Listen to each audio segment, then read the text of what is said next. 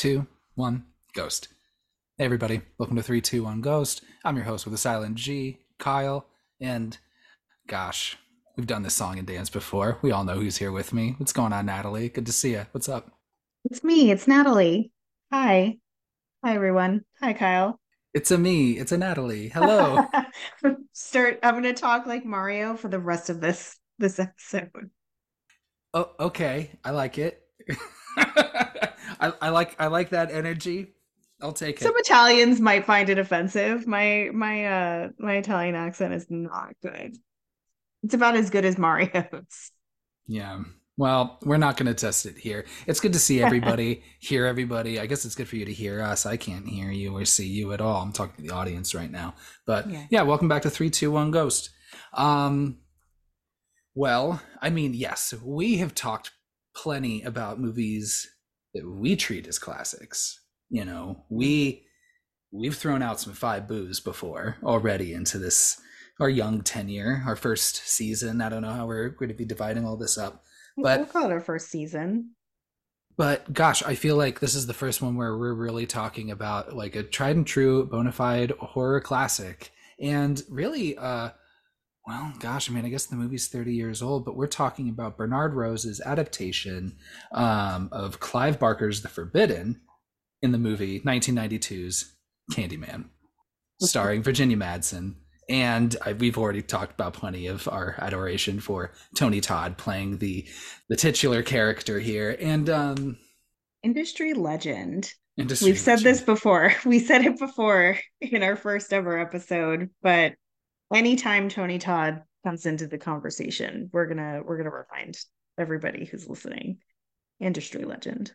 So, um, let's just start right off the bat. Like, you know, tell me some uh, some feelings you have about this movie, some history you had this with this movie. I mean, like, what we were what five years old when this movie came out, but gosh, I feel like I've seen it a million times. Mhm. Um, I don't know. Yeah, let me let me let me hear hear your thoughts. well, I will just come right out and say it. I absolutely love this movie. It is it was a big part of my childhood, surprisingly enough. I probably for you too. I know we were 5 when it came out. I feel like I must have watched this by the time I was 6 or 7 because it it is just ingrained in my brain, but also I was fucking terrified of Candyman. Terrified of him. That his voice, the way that he looks, the way that he speaks, like everything was so, so scary to me. And I also don't, I don't like bees. So, or I didn't like bees as a kid. Now I don't mind them so much. Um, but yeah, I I love this movie. And I definitely watched it at too young of an age, but it it's delightful. Just delightful. Yeah, I How old were you when you saw this movie? probably couldn't have been too much longer after it came out. It's like 6 or Mhm. seven, I would think. It was, um, you know, I guess I, it's one of those movies I just feel like I saw on TV all the time, or some version of it. I always remember walking past that the, the VHS box at the video rental place up the road from where I lived as a kid. So like I would always remember seeing that. And then, you know, it was, you know, once I started getting into my my budding 10s, 11, 12 year old Kyle, like, you know, it was definitely one of the ones I would I would seek out to watch. It's um even if I didn't have the firmest grasp of the the social commentary in a movie like this, um, it was like you said, it's just the shit's just fucking scary. It it it uh and and I do think it's just as effective now. Um I really oh love yeah. it's perfectly cast and Tony Todd Mhm. just that voice jesus it's so Oh. good um little bit of uh 321 ghost trivia but I have some. the um opening theme song when you hear the three two one ghost. The one is sampled by our boy tony todd um from this movie. When he that. asks when he asks helen for one exquisite kiss. The legend gave me the clearest one and then i could just sample right that throw that right in there. Please don't sue me. Um but yeah so candyman even before months before we talked about this movie candyman has always been a part of this podcast from day one. Always. And you can't reveal who the other ones are until we we get to those conversations i think should be the rule.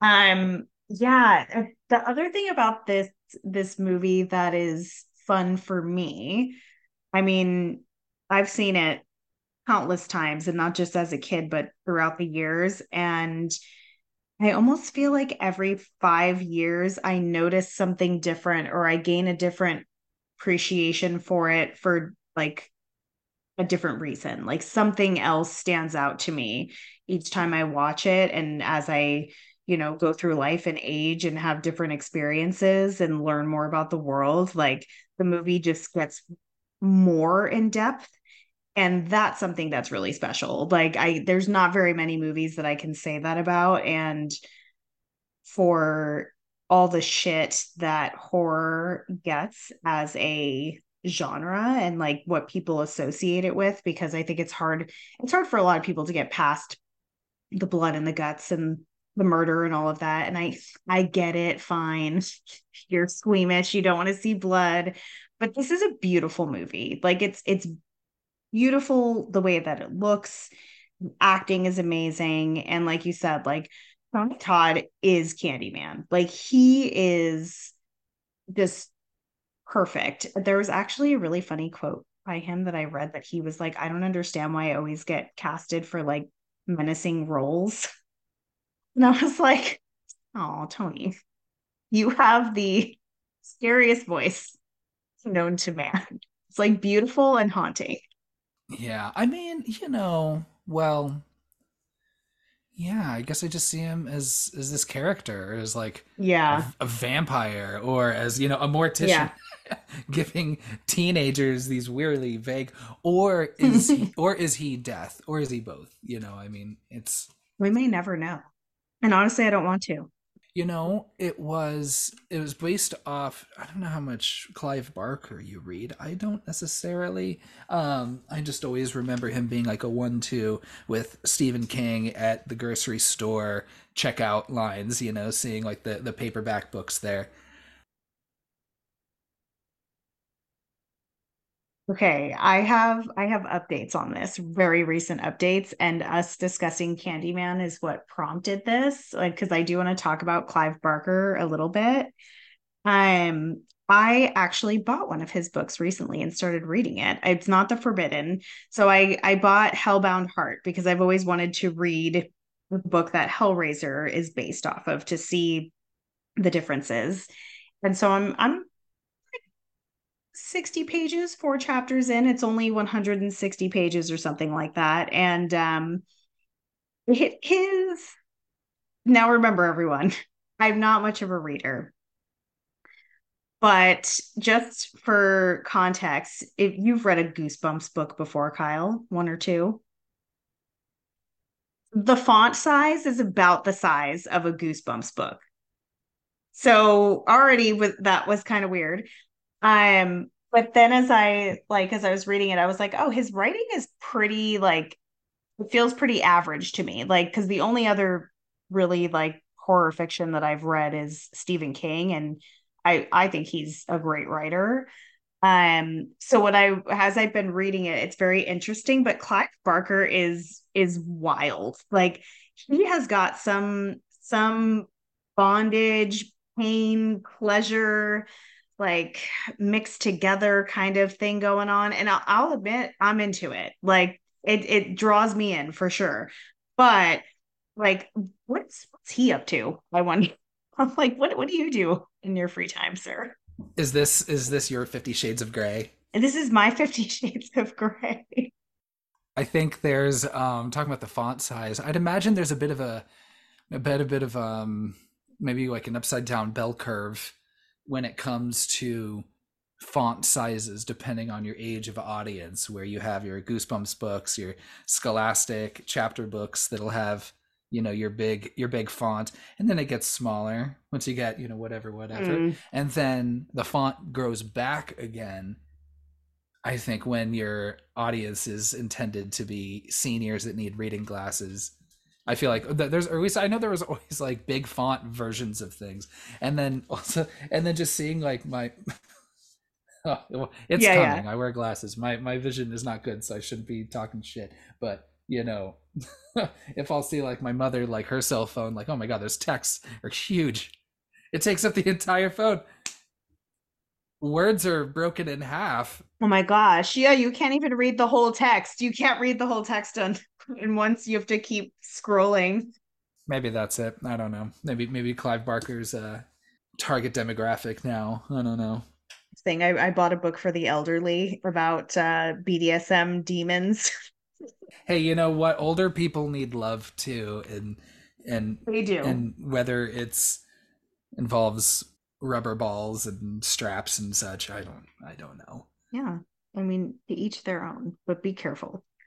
I just think also um this character that Tony Todd plays just in that echelon of you know horror movie monsters or villains, you know, man, I'm like, I know, I know, I talk a lot of shit, and I know what you did last summer, and I know it's, I, I love that movie, I really do.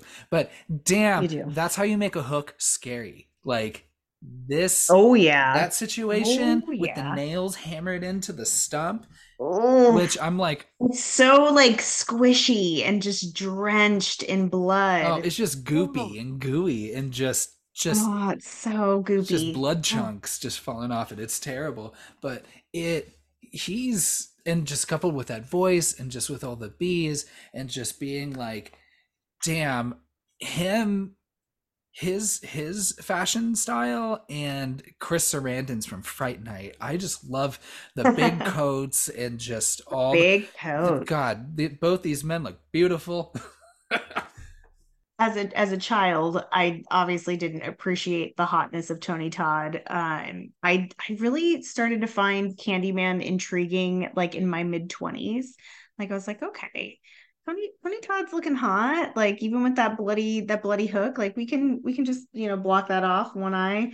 Um, but I I think he's he's a very attractive man, and like he's he's literally just speaking poetry like creepy poetry. So I'm like, give me give me all of that. Absolutely. Clearly Helen loves it too. Maybe there was that weird part in the end with the hook, like when he's like going like upper dress with the hook. I'm like, we don't. Why do we need? I had a note. I had a note of that. Why do we need to do that? Because already you're supposed to, you know, your understanding is that he's been wrongfully, you know, well, not wrongfully. He did, you know, he didn't have sex with that woman that he was in love with, yes, right? But so I'm like, wait, does that mean he needs to be like rapey about it at the end? I don't know, but I'm. I mean, he's he's a murderer at this point. well, yeah, I mean, you okay? Murdering's one thing. I think when you get all weird and sexual about it, that's I think that takes it. Just, nor- I, just to normal. Me, see, to me, he starts off weird and sexual. Just above the just above the belt killing. Let's be Come on, let's be respectful, everybody.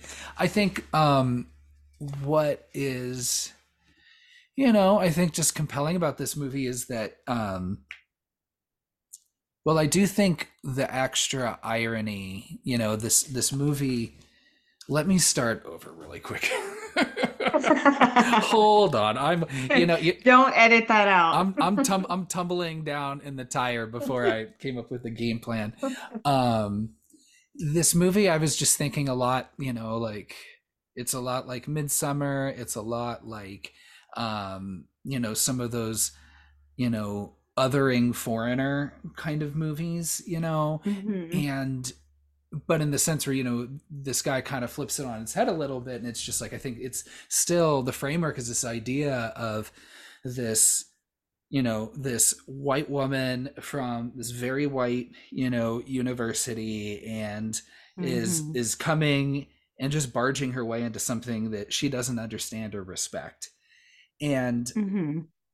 and it's i thought it's just interesting to think about that movie in the context of like you know we always treat it as like americans in other countries but then just also just acknowledging you know how much we don't understand each other, right? And these each other's cultures and each Mhm. other's urban legends and our stories and the things we, you know, we take to heart. So it was um, really th- interesting to think about that, and then also just the, um, you know, just the, the gender aspects of it too. When I'm thinking about in terms of like, you know, just think about this movie in Barbarian, right?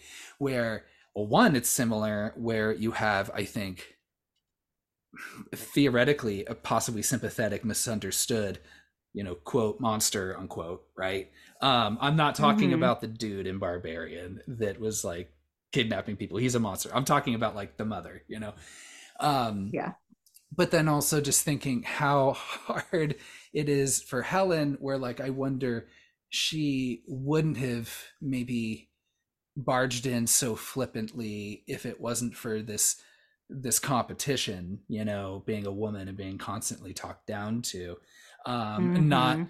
just by all those other weird fuckers at the university but then also her dipshit fucking husband you know Oh, I can't I can't wait to get into Trevor. I can't fucking wait. fucking Trevor. So I just think, um, and also let me just you know also add you know the the original Clive Barker story, um, for our audience in case you don't know. I'm sorry, but is is uh, based in England where Clive Barker's from. So Mhm. it's more talking about that socioeconomic class um, in that in that part of the world yeah, there's no racial there's no racial component in his version of the story. but I do think that there is, you know, just for consideration, that extra element that, you know, this movie about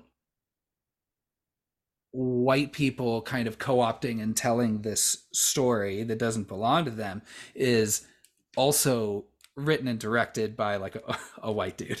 You know, who's telling Yeah. the story of Candyman, right? So that's why I really appreciate um, you know, the folk that made this this recent one, that that direct sequel, right? Um, but I don't know. I just think that the you know I I think that um what's his name Bernard Rose I think yeah Bernard Mhm. Rose I think he, I mean does a great job. I really spoiler alert. I fucking love this movie. It's an absolute classic. Yeah. It's just uh you know I think just just kind of uh, fun to think about um in the context of that and Well- the other movies that we've seen so far. What's interesting about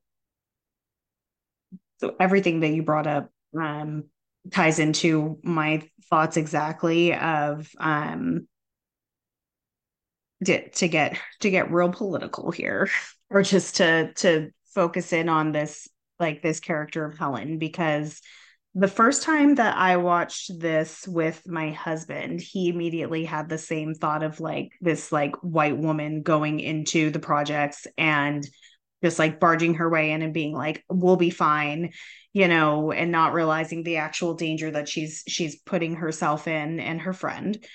Um what i didn't ever think about was Helen's so from Helen's perspective and this isn't meaning that she's correct but when you talk about being the other like you said she's a woman in academia in the early 90s a woman in academia now is still it's a struggle to say the least.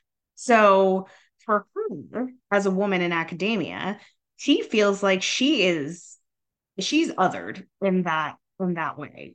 And so for her i think she feels this sense of like no like i i i have those issues too. Like the same way that you know when you know you talk about white privilege people are like no well i i grew up poor.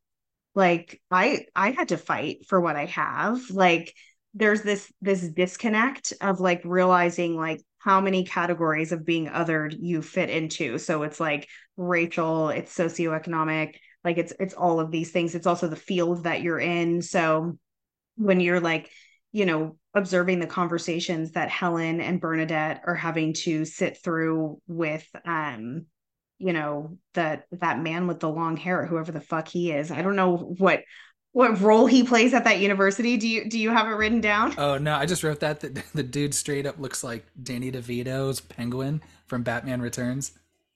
he's a creep. And he says how are my two most beautiful uh graduate students doing? Like he immediately like says something something like that. Like it couldn't be like oh my like smartest or like most clever or something you know? And given they are both beautiful. They are beautiful women. But um to also give him credit when he says like oh you don't know the story of candyman? I'm like okay helen like do your fucking research. You didn't know his past like before you started digging into this story? Jesus. Um so yeah. Oh i wrote down um he's like you don't know the story of candyman helen? And she's like no and whatever whatever. I just wrote down backstory through mansplain yeah. So i apologize. I've done that plenty. I the way that he presents it that's so dickish. So i think for for helen and here's where like the difference for me between someone like when we were in our you know talking about midsummer, we were talking about danny that like if ever if anyone listened my my lack of empathy towards danny is astonishing but i don't have the same i don't have the same uh issue with helen. I actually really feel quite sorry for this woman and like I'll as we like walk through it like I'll dig into why. But at the same time, she like she has that like white woman arrogance where she's putting herself in a situation that she doesn't understand and thinks that she knows better and she doesn't. Like it's she's putting herself in a lot of danger being in that place. So um yeah it's really it's really deep and um layered but yeah like you said like the newer candyman like you've got a a black woman who is is directing that movie and that's already something rare in horror and altogether so that's um exciting um one thing i i did want to touch on is this uh this movie I I would consider it a success. It made it so it had a six million dollar budget against 20 i rounded up 26 million dollars um worldwide which feels low now but for 1992 that's a high budget for a horror movie and like for box office too and then we we do know if anyone reads the imdb trivia that at least $23000 of that budget went to paying tony todd for all the bee stings in his mouth. I love that story. Those are real fucking bees. Did you know that those are real bees? Those are real bees, and then they I don't I don't want to hear what they did with the bees, but it's um they had to specifically be 12 hours old. Yes. I have this I have all this like fun trivia for this movie. I love it. Um in here. But yeah, that they they actually bred these bee these bees for the movie so that they could get them at exactly 12 hours old because they have less less venom. So if they do get stung, it's not as uh, powerful as a a full grown bee. But they needed them to look full grown. So and like honestly, would you have fucking noticed if the bees weren't like mature? Like you're like those aren't mature bees. Like the general audience was was going to notice. no. Yeah, I, I appreciate their attention to detail. Yeah, I wasn't really looking into it, but let's see, where were we? Gosh, it's just yeah, no, I mean, I think it's a challenge for Helen. I think I do feel bad for her too, right? She's consistently being challenged, and then also like clearly, her husband is a fucking dickhead and is totally macking on other grad mm. students. Remember, she's a grad mm. student here in this situation too, being mm-hmm. married to this professor. So already, mm-hmm. you know, already younger than him for sure. Yeah. So just, you know, fucking, yeah, just fucking dipshit professors, man. Just fucking watch it. Stop being such fucking creeps. Yeah. I'm so glad that we picked another movie where we can talk about grad students and fucking thesis theses, theses, theses, theses. Theses. That sounds too much like a, theses. A little bit. Um but yeah, I mean, I just think of the ways that you know her just just entering you know that, that that apartment building and just going through which I, my understanding is i did a little bit of quick research on it because you know cabrini green is you know a real um, neighborhood and a real housing project. Those mm-hmm. towers which i think shows in it does show in the newer candyman like those those two towers don't exist anymore. Those were demolished. No they had to they had to green sc- they did like a green screen and um did like digital imaging of it because now oh because they are still there in the movie?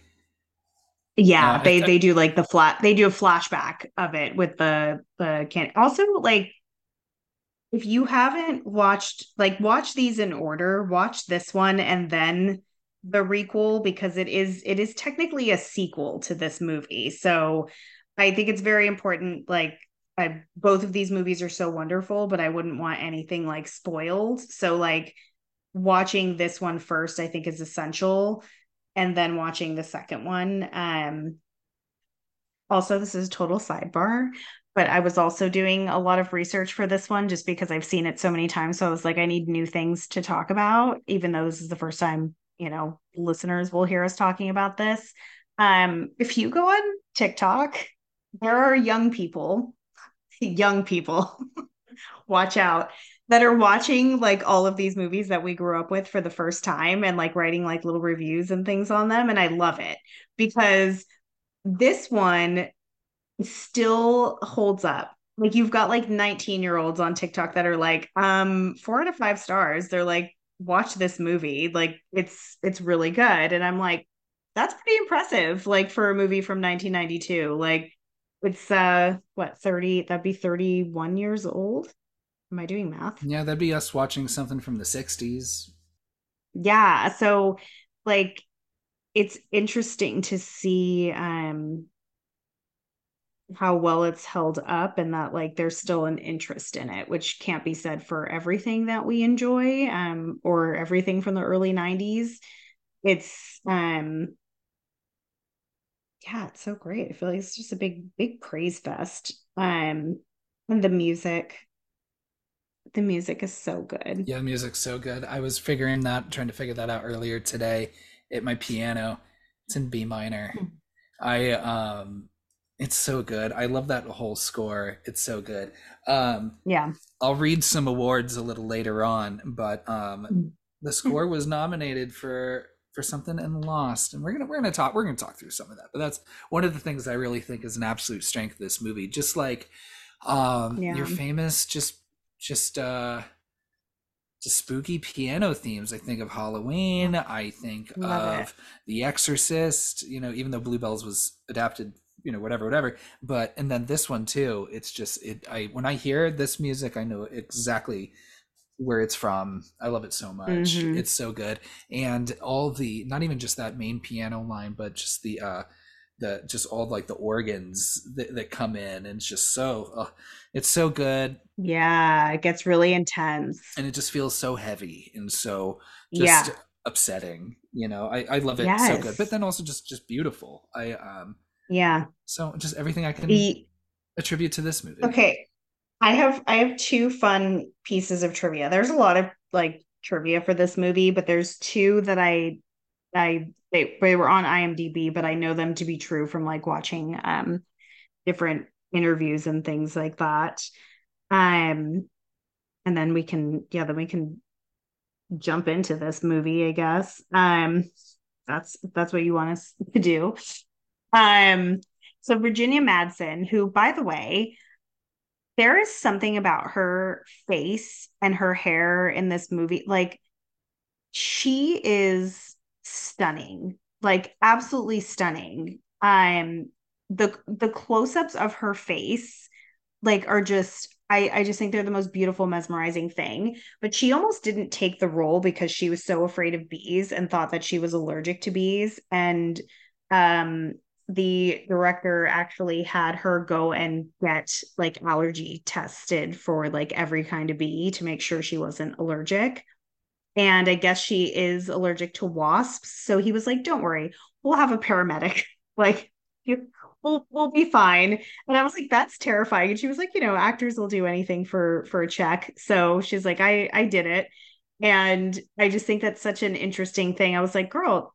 Just negotiating like Mr. Tony Todd and uh get your thousand dollars per sting. Well, I was curious because they talk so much about that agreement with Tony Todd, right? And all the bees coming out of his mouth. But I'm like, I don't know. There's all bees all over her fucking face too. What did she get for this? Are those real bees yeah, as well? That are, they are. Yeah. So all of those are real bees. she face. even shares. Yes, she even shares um that afterwards because they can't upset the bees. So afterwards, to remove the bees, they had to use like a bee safe vacuum and remove them one by one. It took 45 minutes for both of them, like for each of them to get vacuumed these bees off. And like it, it's just wild but like it really it looks so good like imagine if they had done like you know it, done it any other way like it really looks good and like tony todd was wearing a dental dam so he could have those bees in his mouth. There i i couldn't. I absolutely couldn't. Could you could you do that? Just crawling on your face? Oh no i couldn't do that. That shit's so awful. I i'm oh. good on them. I did think so, it was um so, Oh, I was gonna say I did think it was a cute touch when they go to Cabrini Green for the first time and they go up to um, the the woman's empty apartment, the woman that was murdered, and they go through the. Uh, also, if I find if I found out that my like uh, bathroom no. mirror does that, no, moving out, moving out, moving out, get the fuck out.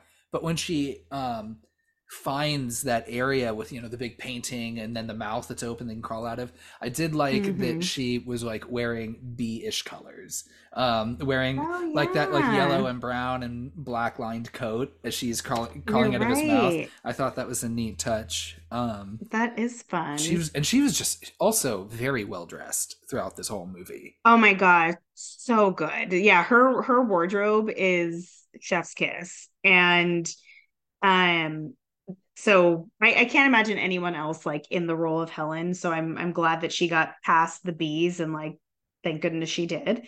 But the other interesting thing that she did for this movie is they actually hired a hypnotist to hypnotize her for the scenes where she's like being like in Candyman's like thrall, basically, like that Dracula style thrall. Um, and so when you when they do that like Morticia Addams lighting, you know, where they kind of like put that light over just her eyes, you know what I'm talking about. Um, hopefully there's some Addams family fans.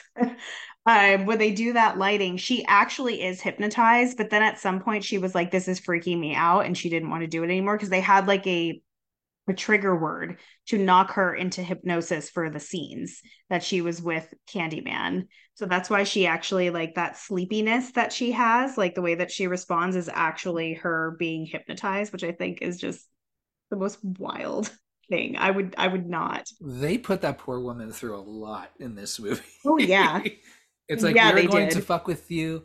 We're gonna draw bees on your fucking face and we are going to fuck with you mentally and emotionally and yeah. but gosh i mean but she's she's so good. She's like we're just gonna cover you and just spatter you in blood all the time and yeah. put on this uh put on this headpiece. Makes it look like you're half of you melted yeah. off. Yeah she she's absolutely great. And i i and that's the thing. It's like you know yeah you you that that empathy piece you know you feel like you follow her even though you're like eh, you know like yeah she shouldn't.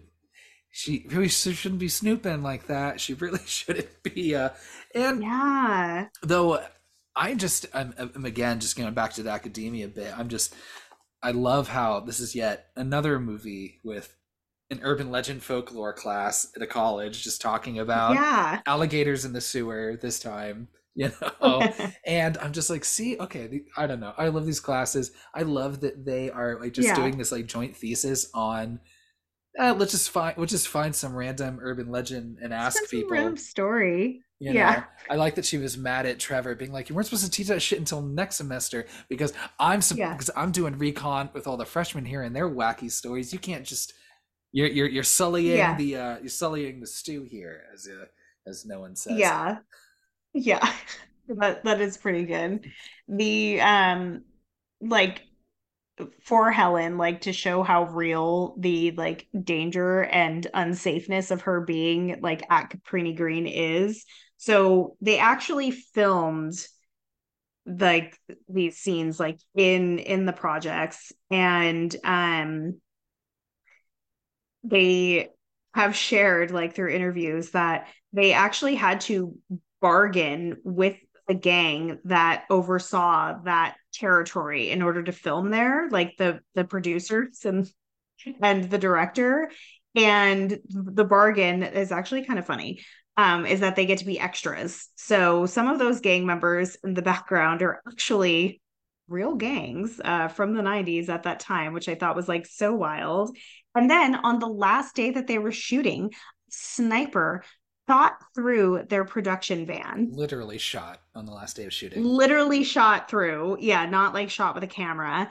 And luckily no one was hurt. But like that just goes to show like this is like it is real life that like the type of, you know, the type of craziness that's going on that she just had no understanding of and then they're still like now as as a, a film crew is doing it like the same the same audacious behavior that Helen has they're kind of doing it in real life. Um and just assuming that they would be safe like it's this uh maybe pompous is too strong of a word but it kind of feels kind of feels like that but I'll give them I'll give them a little bit of pass since I love the movie. Um I I want to talk about this couple in the beginning of the movie from the the story that the the girl is telling um I think she's telling it to Helen, right? Yeah. Um does does that couple look like cuz she's like a babysitter? Is she supposed to be a babysitter or, or did I like am I misinterpreting? That man looks much much older than she does. Kind of perpetually always does. Also, um Right? What is that actor's name? Ted Raimi, brother of Sam Raimi. It is Ted Raimi. Okay. it's like, why does he look so familiar? He looks like he's like in his 40s, and I think he's supposed to be very young. Yeah. I well do, we know what his actual age was? No, he's he was 27 around when that movie came out. Okay. And that girl looks very young. But um I don't know, maybe it's just me. You can, you know, this is let's get personal here would it be a turn on for you to be making out and rubbing up on each other in front of the mirror while saying Candyman? Would that uh, would that work for you? No, absolutely not. I would be like, what does this have to do with anything? Why are you bringing this up? This is super random. You're weird. Yeah, I still want to with your shirt off. I still want to, you know, be cordial with you, you know.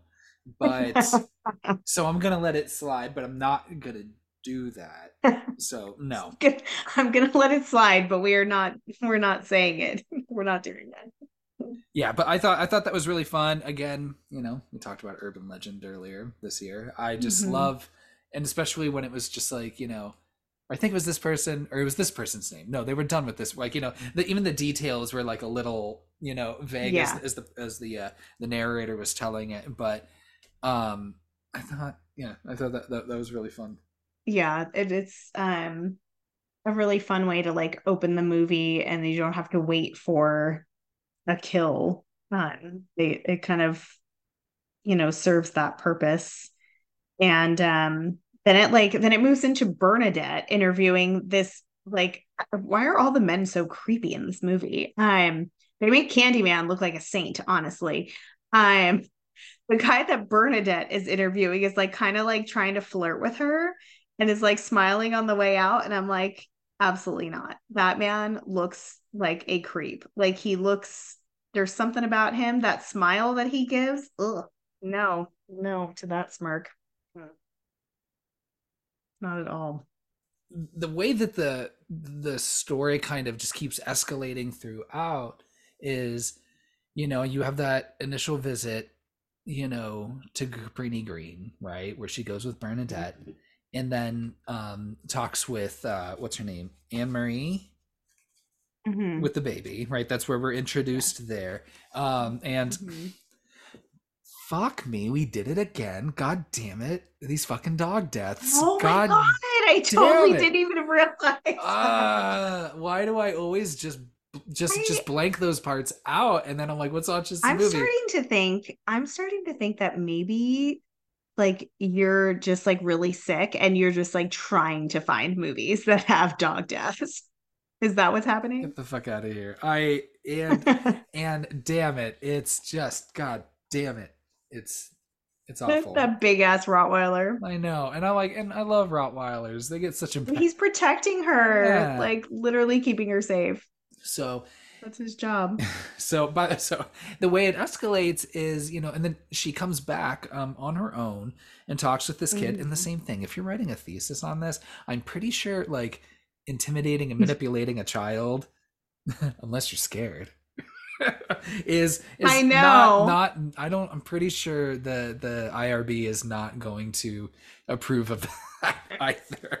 So you know um, that poor little boy so she goes and then um on her way or she's like can you show me where candyman is and then they mm-hmm. go to the uh they go to that public bathroom right where she gets she gets mm-hmm. attacked by the guy with with the hook i do like the idea that the the the legend around this character is just like created like you know yeah, random Impo- dudes, imposters. Imposters. It makes me think of like all those like fake Batmans in the beginning of that second Christopher Nolan Batman movie, where it's like there's just like a bunch of them just running around with with hooks and shit. Yeah, and, you know. But the jacket wasn't right, so I'm like, clearly you're you're not.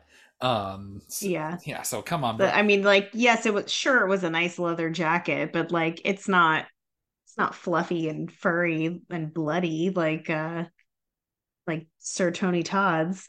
And I I really do um love I don't know, there's something about about that the line delivery of heard you looking for Candyman bitch. Like he says it really like mellow.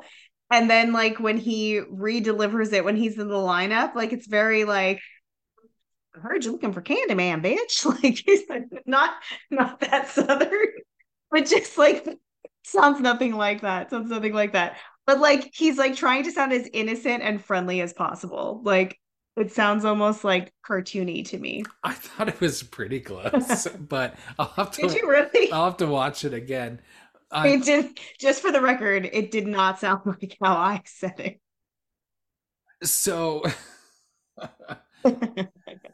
gosh, so you know, at this point and then it jumps and then it jumps forward like you know however much time it takes for her eye to heal um yeah and that looks brutal yeah it looked really Ooh, brutal eye. yeah i know that was oh. and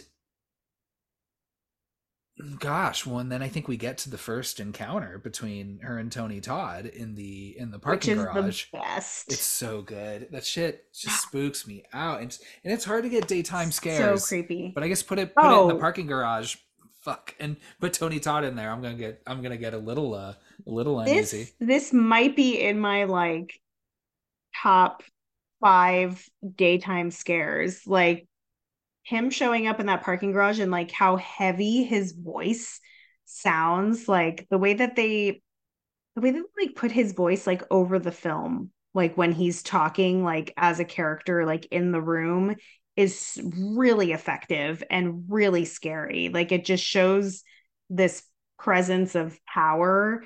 And clearly he has this like this power over Helen as soon as, you know, she tries to get into her car, he's immediately like she's like falling over.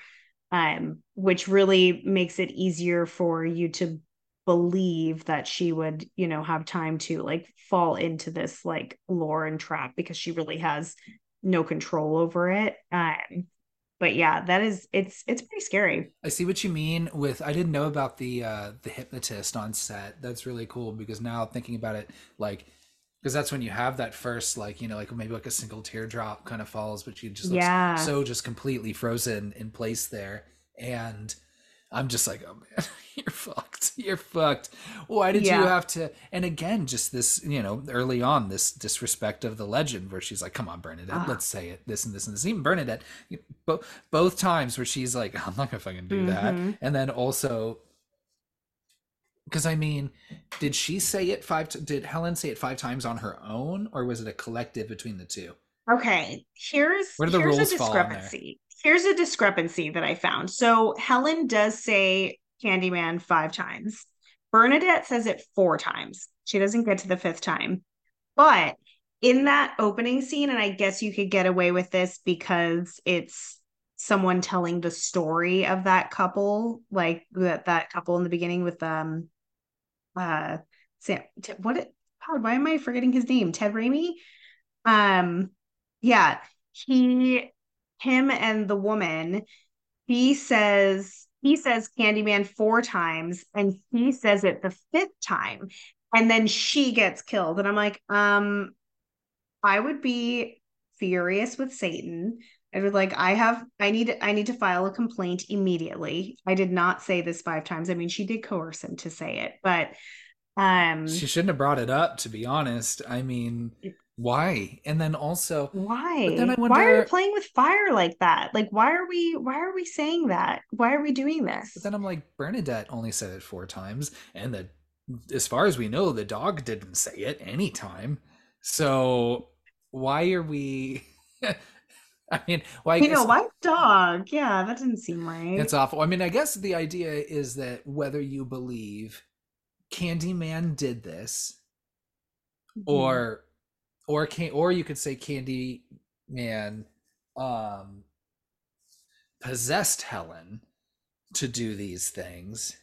Mhm. Um or I guess the idea is that she's crazy and she's just blacking out and doing all of this. Um Well, that's definitely not the case. I truly feel that Helen did not commit any of those murders and he did all of them and and framed her the same way like, you know, skipping ahead here, like Helen returns the favor and, you know, kills Trevor and it it you know, his his little girlfriend is holding a knife. And so cops are going to walk into that and be like, "Ooh, this doesn't look good for you," but she didn't kill Trevor you know?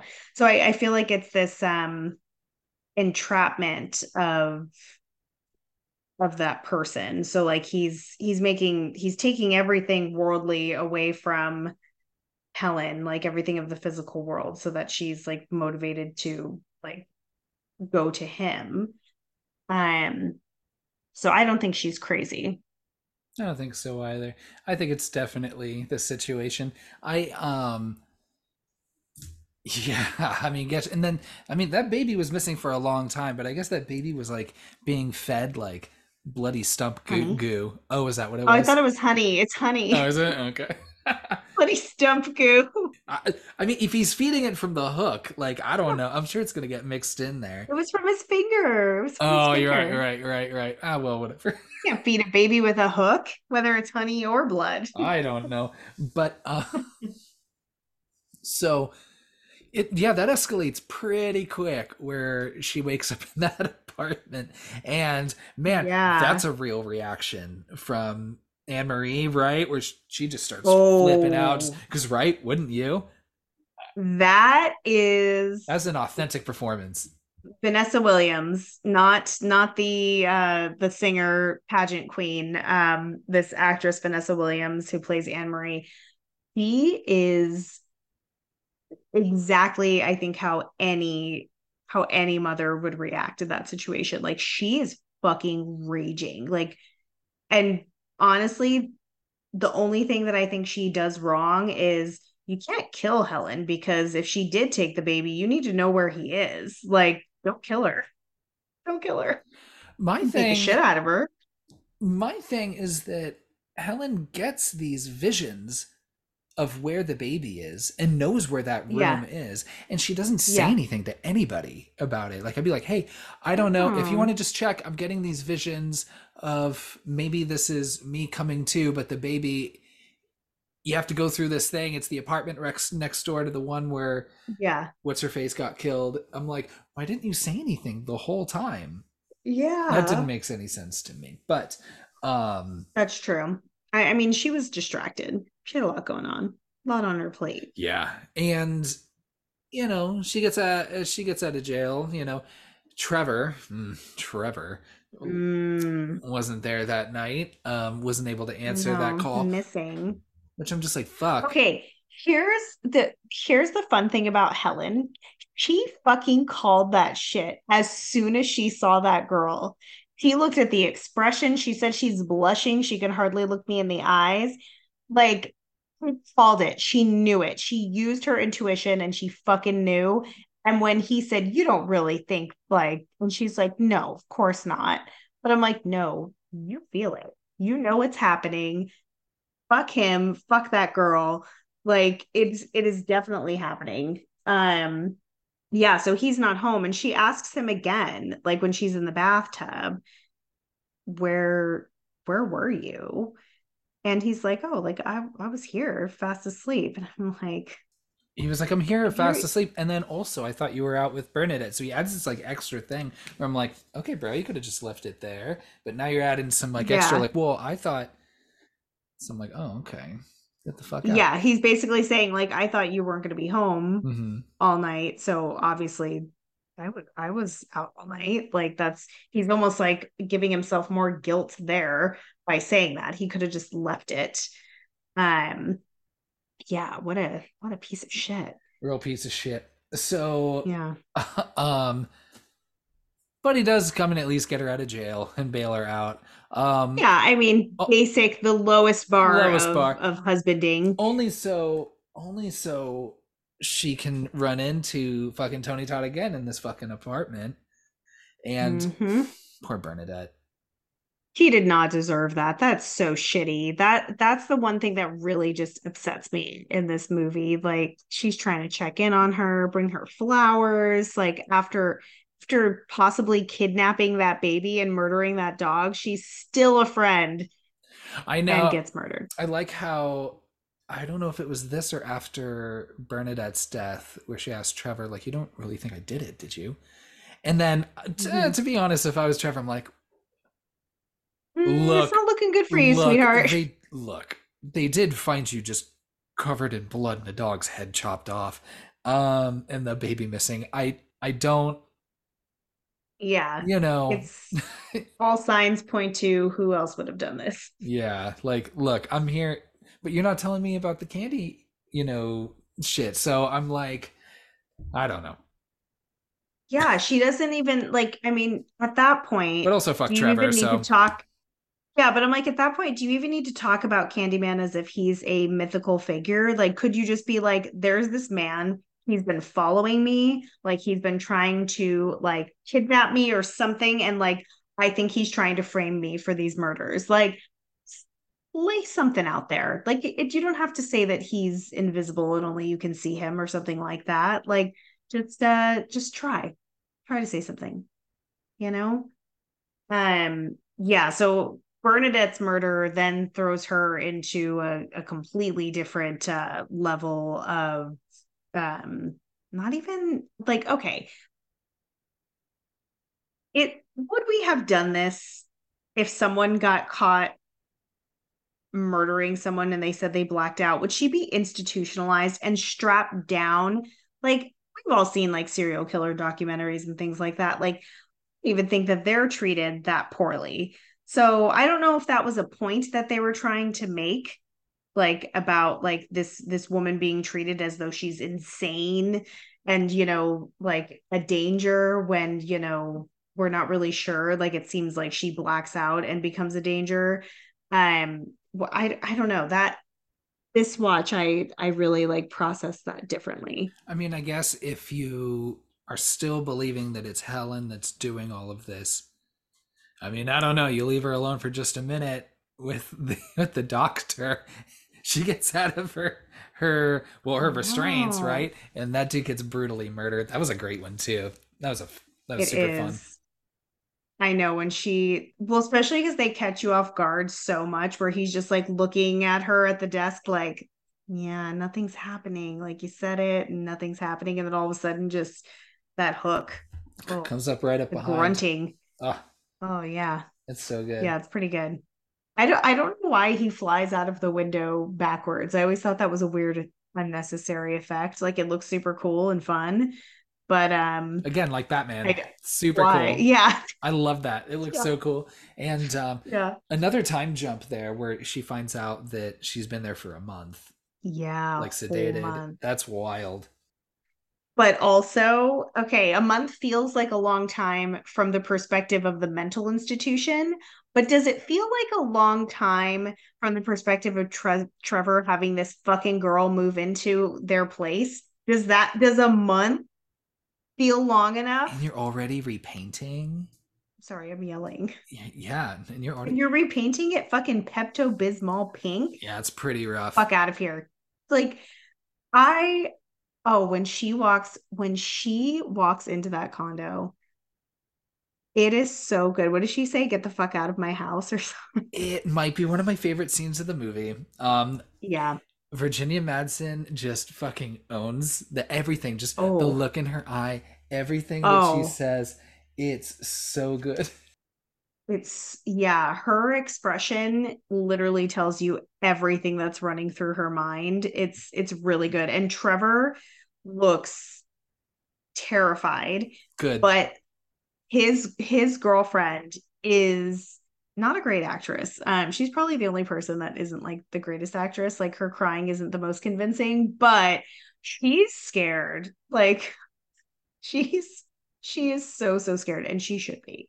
Honestly, um, I it's uh, it's it's really good. Her uh, what is she like? She's like when she's holding the phone and she's holding it out to her, and she goes, "Go ahead." Call them. Oh. I'm like, no one's reaching for that phone from her hand. Fucking Like, don't don't put yourself in danger. fucking Stacy. Stacy, that's her name. I forgot. I keep forgetting her name. I love that she has the most like like basic like 90s uh girl name. Oh, Stacy. Fucking Stacy. So Helen goes um you know, back to Cabrini Green, finds Candyman, finds the baby and the Candyman, you know, you know, and then he makes this offer that well, okay. Look, the whole point, what's the point of blood if or not for me to rip people from groin to sternum and just have it spread all over the place? Yeah. What is what is the point? Um so yeah, he just it's really just yeah, he says like what is what is blood for if not for shedding? Um, I don't know, keeping us alive, yeah running through our bodies. yeah Like it's actually like kind of the, the the point of blood is to just not like to not shed yeah like it's meant it's meant to stay within really um so so but then he's like so figure it out. Even though i'm just kind of like well hold on. Okay that dog was innocent. Bernadette was innocent. I mean i think enough innocent blood's been he says it he says shed innocent blood. Oh, oh okay. You're saying like he's he's we've made We've already- made the quota. Yeah we've already we've hit the quota of innocent blood. Um gosh. And then yeah then there's yeah that whole creepy part. I like that um she finds him sleeping and very dracula But why like is he sleeping isn't he isn't he a ghost I know right I have a note there. I was like, is he actually sleeping or is he doing that to like lure her in? I like that his um like sleep breathing is like still like very echoey and heavy. Yeah. I thought that was I thought that was that was really that was a fun touch. But yeah, and then you know, just it gets weird. You know, you have of course, you know, the bees all over her face and then his mouth, and then I I I'd mentioned this earlier, like, okay, don't need to get weird with like the hook going up like her dress, man. Like, okay. okay, this might be a hot take. This might be a hot take. Uh but we're gonna I'm gonna put myself out there on this one. oh. Oh boy. I I think okay, where how do I start this without sounding totally gross? Okay, so clearly you've got like this shining situation where he's like, It's always been you, Helen. Like it, it literally like reminds me of the shining, right? So like it's implied that she is like, you know, we've got some sort of um what's the word I'm looking for? Um not resurrection. Um She's part of this bloodline or something, or she Yeah, she's part of this bloodline of of this woman, possibly that that, he she's found. ancestral, whatever. Yes, yes. Yeah, like or like, you know, a resurrected soul of this of this woman, right?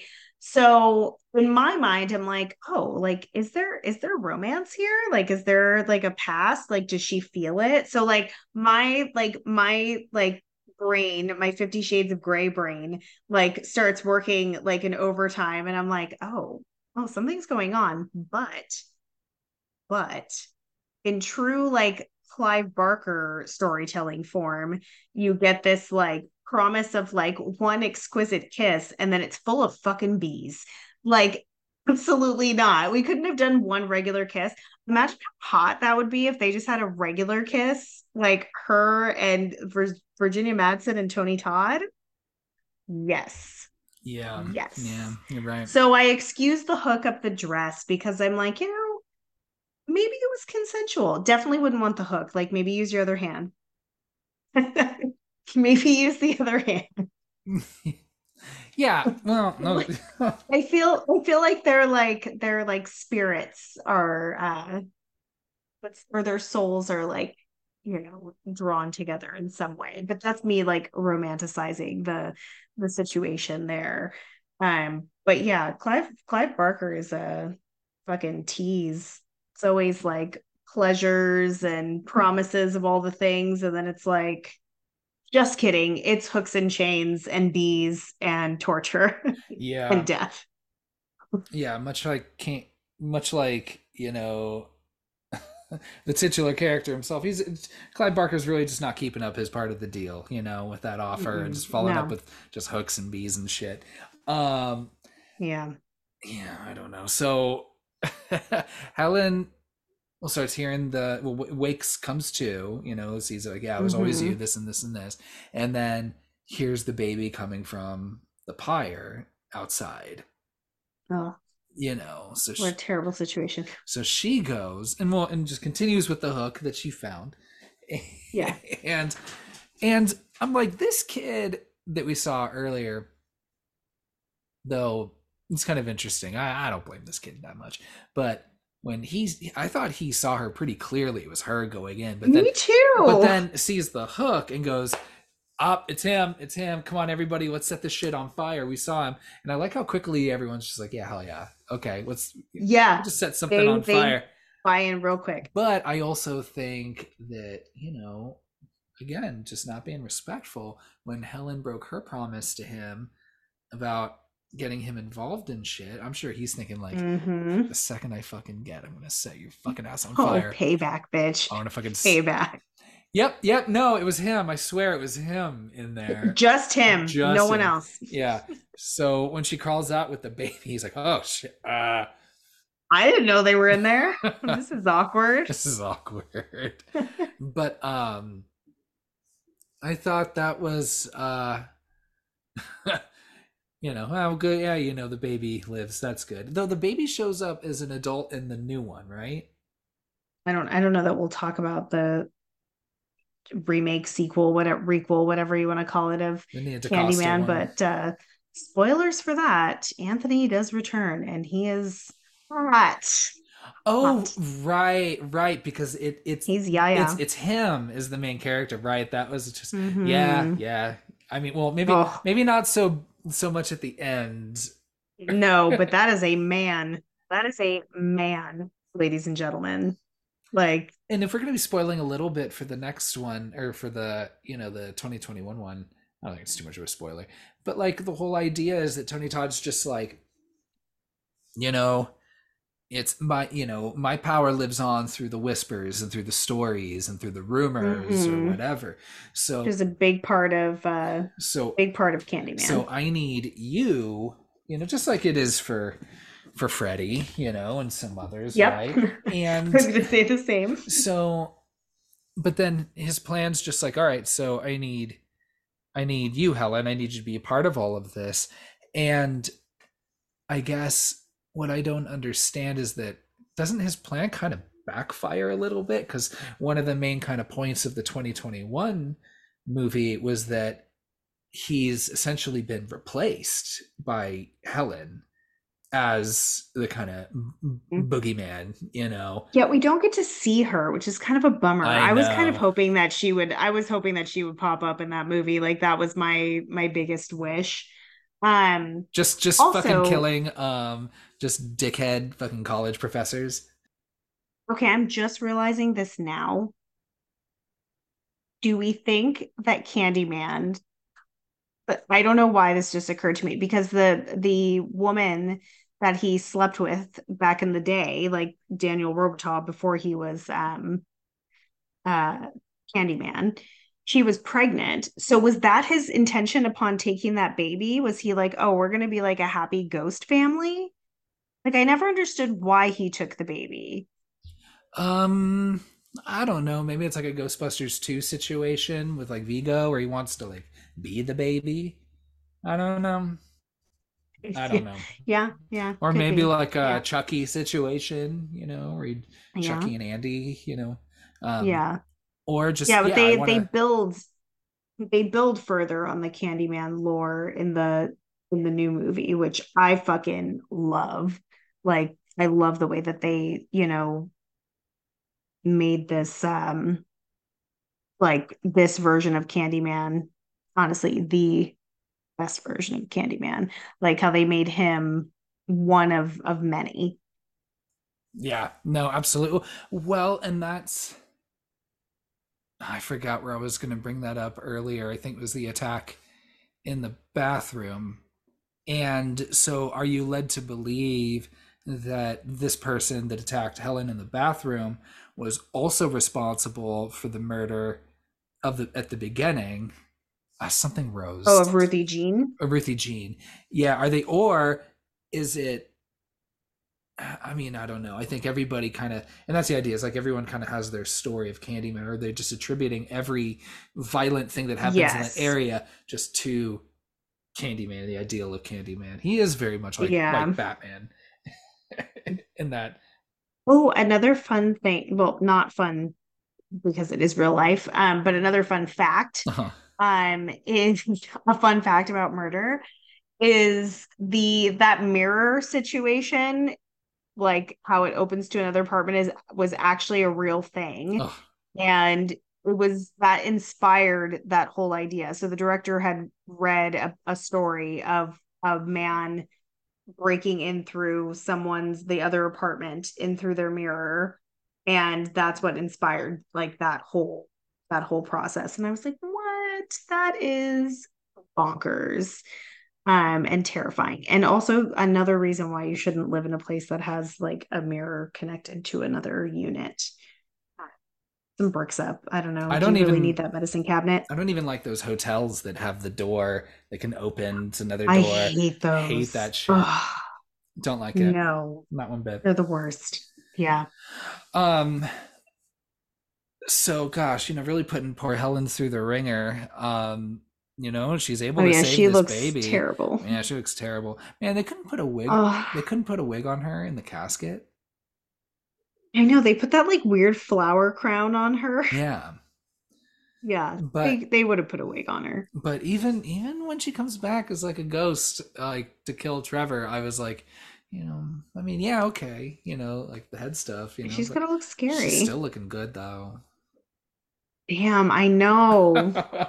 Uh, Virginia Madsen, get it, girl, with a burnt scalp. Like you're just breaking boundaries here. I know. And Um, when she's like Trevor, know, she's like, what? Or what are you scared of? You know, whatever. yeah. It just murders the shit out of him. I love it. Oh, it's so good. Yeah, and like, okay, I I kind of feel like Trevor, to some extent, knew what he was doing because he purposely is looking in the mirror as he's saying Helen's name repeatedly. Um, and I tried to count. I and it was sad that I like couldn't keep track. I was like, I thought he only said her name four times, but I could be wrong. Maybe he said it when he was still sitting on the toilet. Um, but it's just so funny. the- He's Maybe she doesn't care about the mirror part.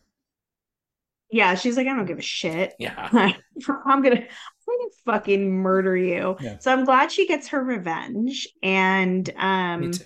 I like that Trevor is like clearly annoyed by Stacy, like in the end, and Stacy, that t-shirt from the back of the Is the back of the hallway. revealing, The back revealing. that first shot when she's like at the door and you're at the other end of the hallway. I was like, "Damn, girl, Yeah, What? like get now I'm like, okay, like I see how you're stealing husbands because like you look great. you look great, but um yeah, as soon as she grabs that knife, you're like, "Oh, this is not gonna this is not gonna end well for you, Stacy." Brings it right to the bathroom. So that's that I I think this movie has such a good such a good ending too. Like it, it's perfect from beginning to end, I think. Oh, me too. I think my struggle was with would you would you call this a uh, a ghost movie or a slasher? Ooh, that's such a good question. Um, If you can't answer now, that's okay.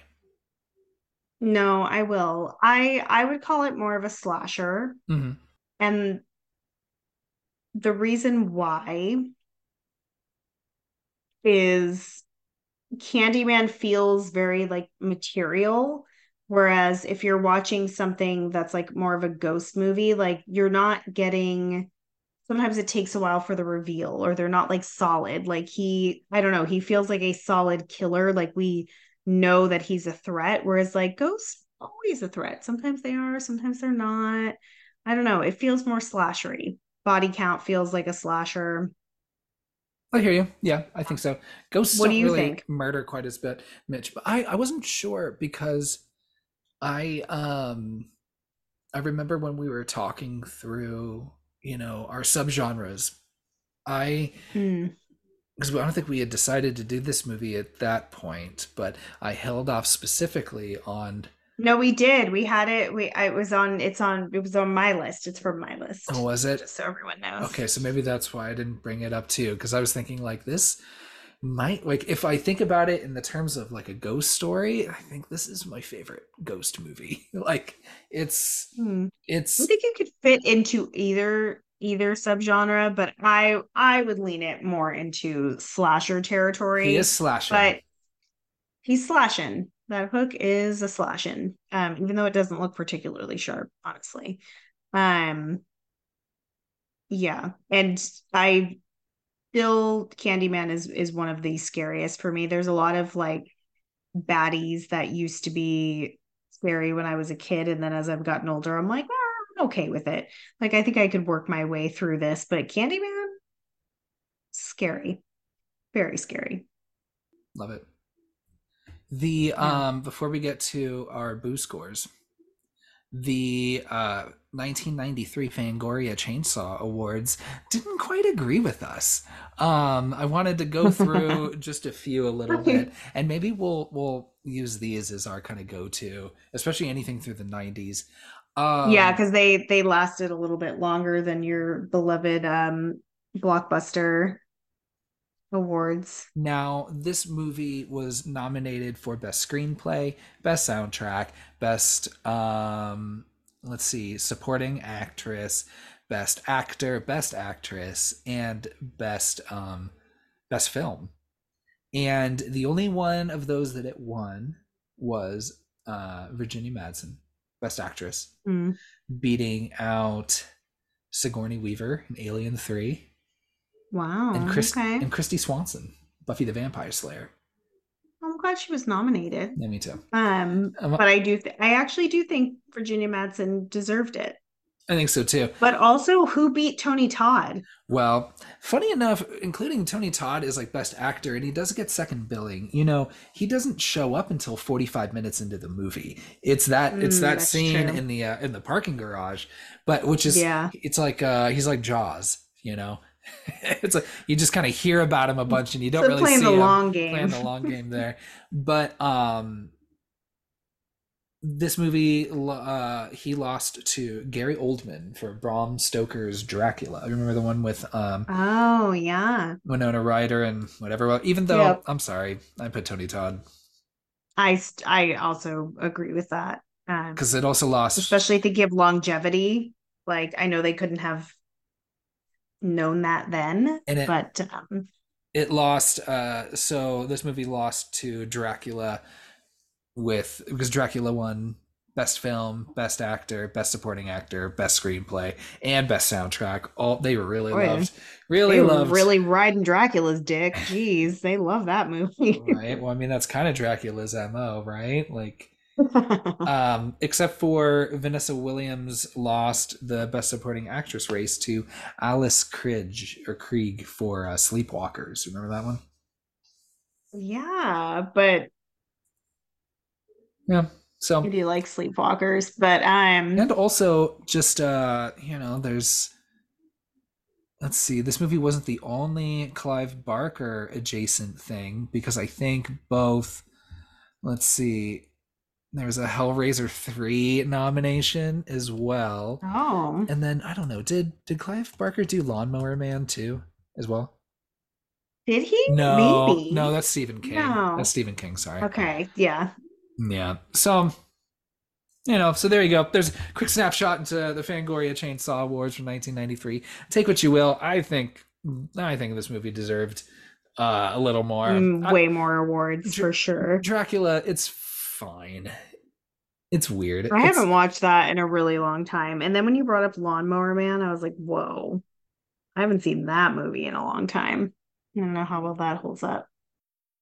So, before we get into our boos, anything else we want to talk through?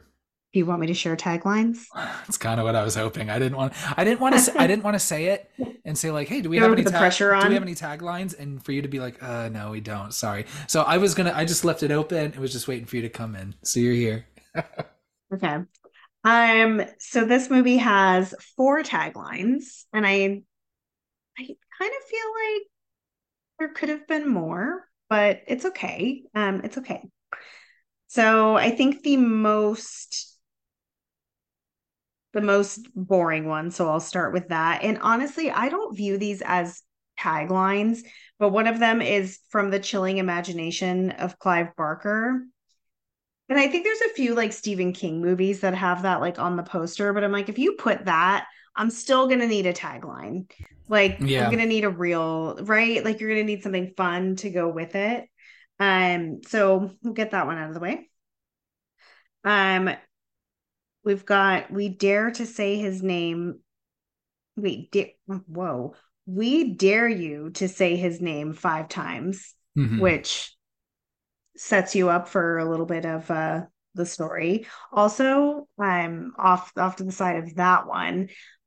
I do like that this movie creates its own like scary, spooky activity, like Bloody Mary type of situation for like for the kids, you know, for the kids to to fuck around and find out. This was the one. It wasn't Bloody Mary. It was this where when it was. I just remember like, you know, my cousins running around the house or wherever we were, if we were, you know, and then just running to the bathroom at some point, going in the bathroom and just saying it, you know, just yeah. or trying to. I ne- I don't know if I ever did. I just don't because I knew better. I don't fuck with that shit.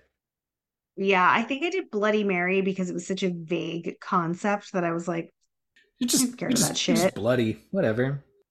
yeah, but like when it came to Candyman, I was like, oh no, I've seen what he's capable of. It's not going to happen. Yeah. Um, this one that says Candyman, Candyman, Candyman, Candyman, dot, dot, dot. Don't say again. I'm assuming that's a typo and it's supposed to be don't say it again. It again. Don't say again. You could say, I think saying don't say again is actually, is that grammatically correct? Eh, it might be. It sounds awkward though. Yeah, it sounds a little a little awkward. Um, and then the last one, which I also have problems with, um, you don't have to believe, just beware. You do have to believe, Well, right? I mean, I don't know, but if you have to be aware of something, I mean, you gotta kind of believe in it a little bit, right? Like, Yeah, I get, but like the whole point is that you have to believe that he exists and like tell his story and all of those things in order for him to manifest. hmm, So, I mean, I feel like you have to believe. So, I I would say we dare you to say his name five times is the most fun one because they're like challenging you like after the movie Yeah. or even before you even see it to uh you know to take a chance. Hmm. no thanks. I will not take that chance. Never done it. I've never done it. I've never said it five times. Mm-mm. So there's your there's your taglines. Let's go into the boo score before we wrap up. Do you want to go first? Or do you want me to?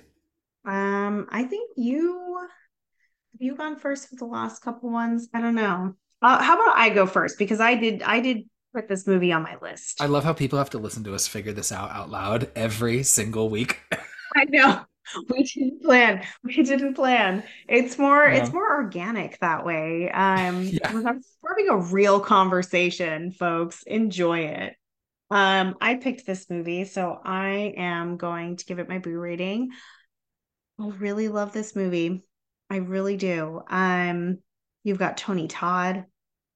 You know I love Virginia Madsen.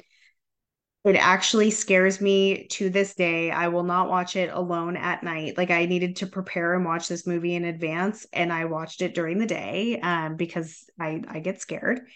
And it has high rewatchability. I would recommend it to anyone. I'm giving it five. I'm giving it five boos. I love that.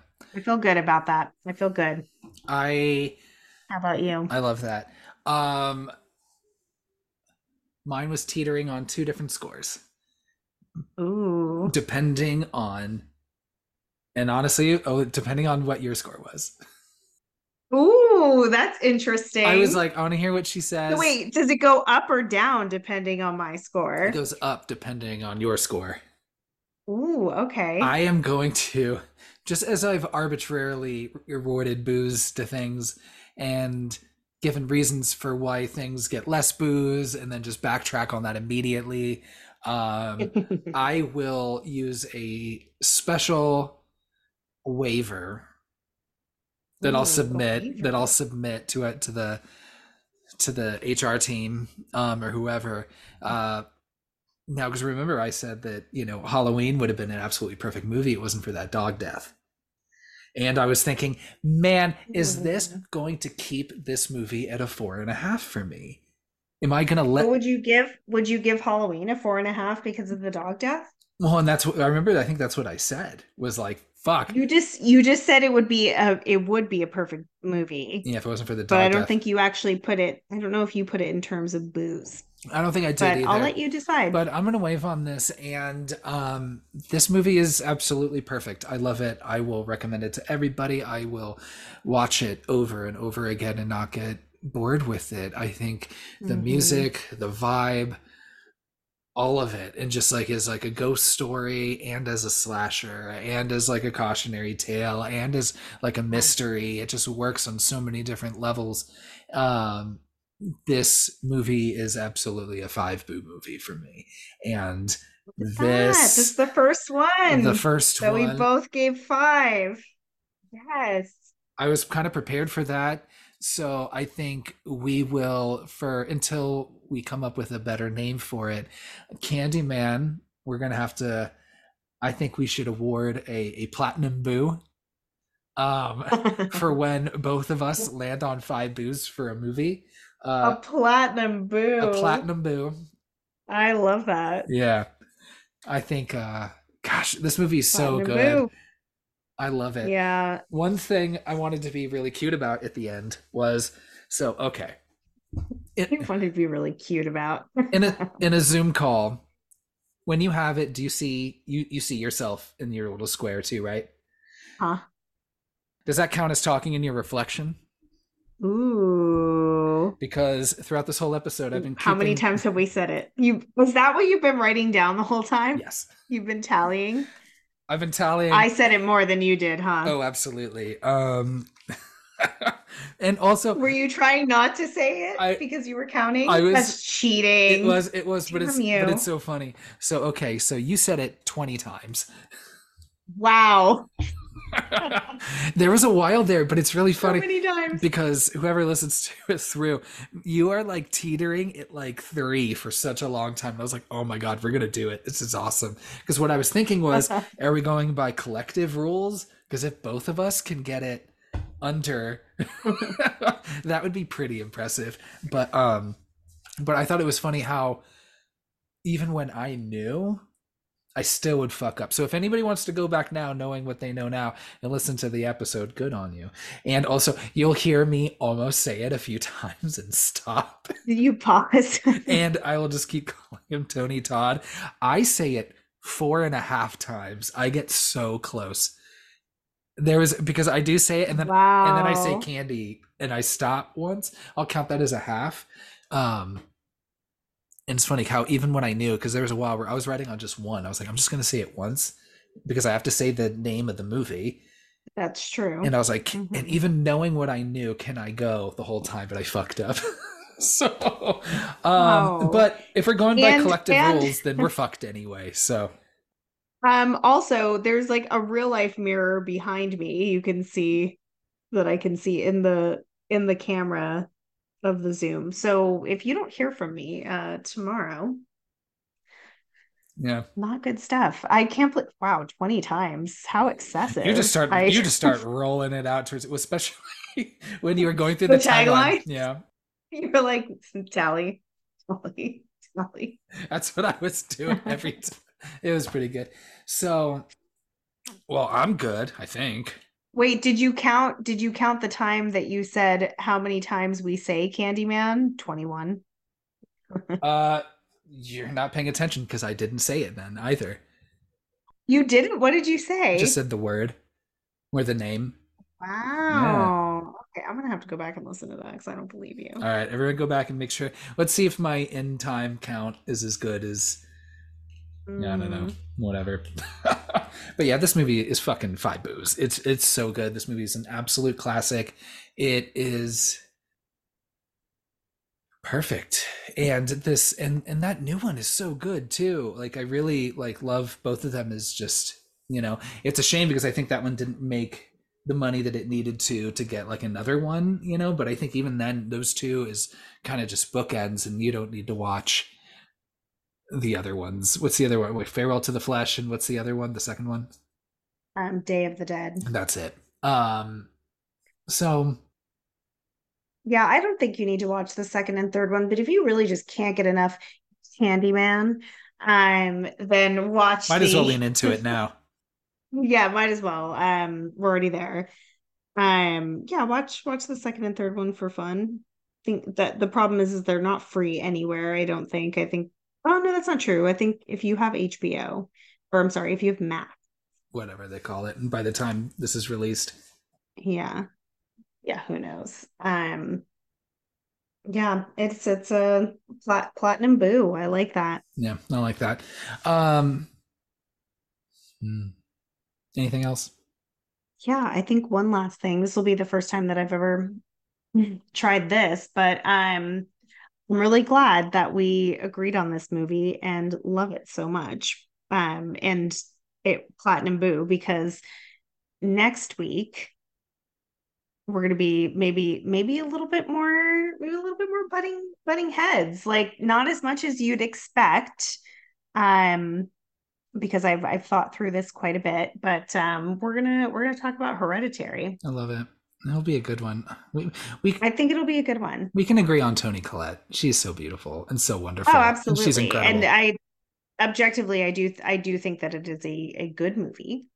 Um but you know there's a lot of feelings and I'll save them. Save them for next week. But um very very excited to go from such a such a praiseful conversation to maybe one where we don't agree as much. And there are no dogs dying in that movie.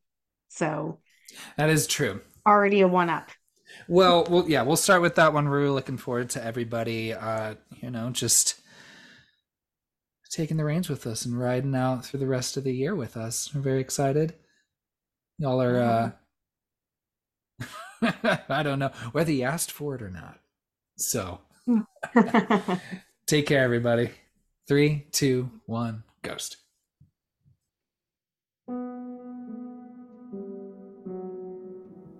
Thanks for listening to our episode on Candyman.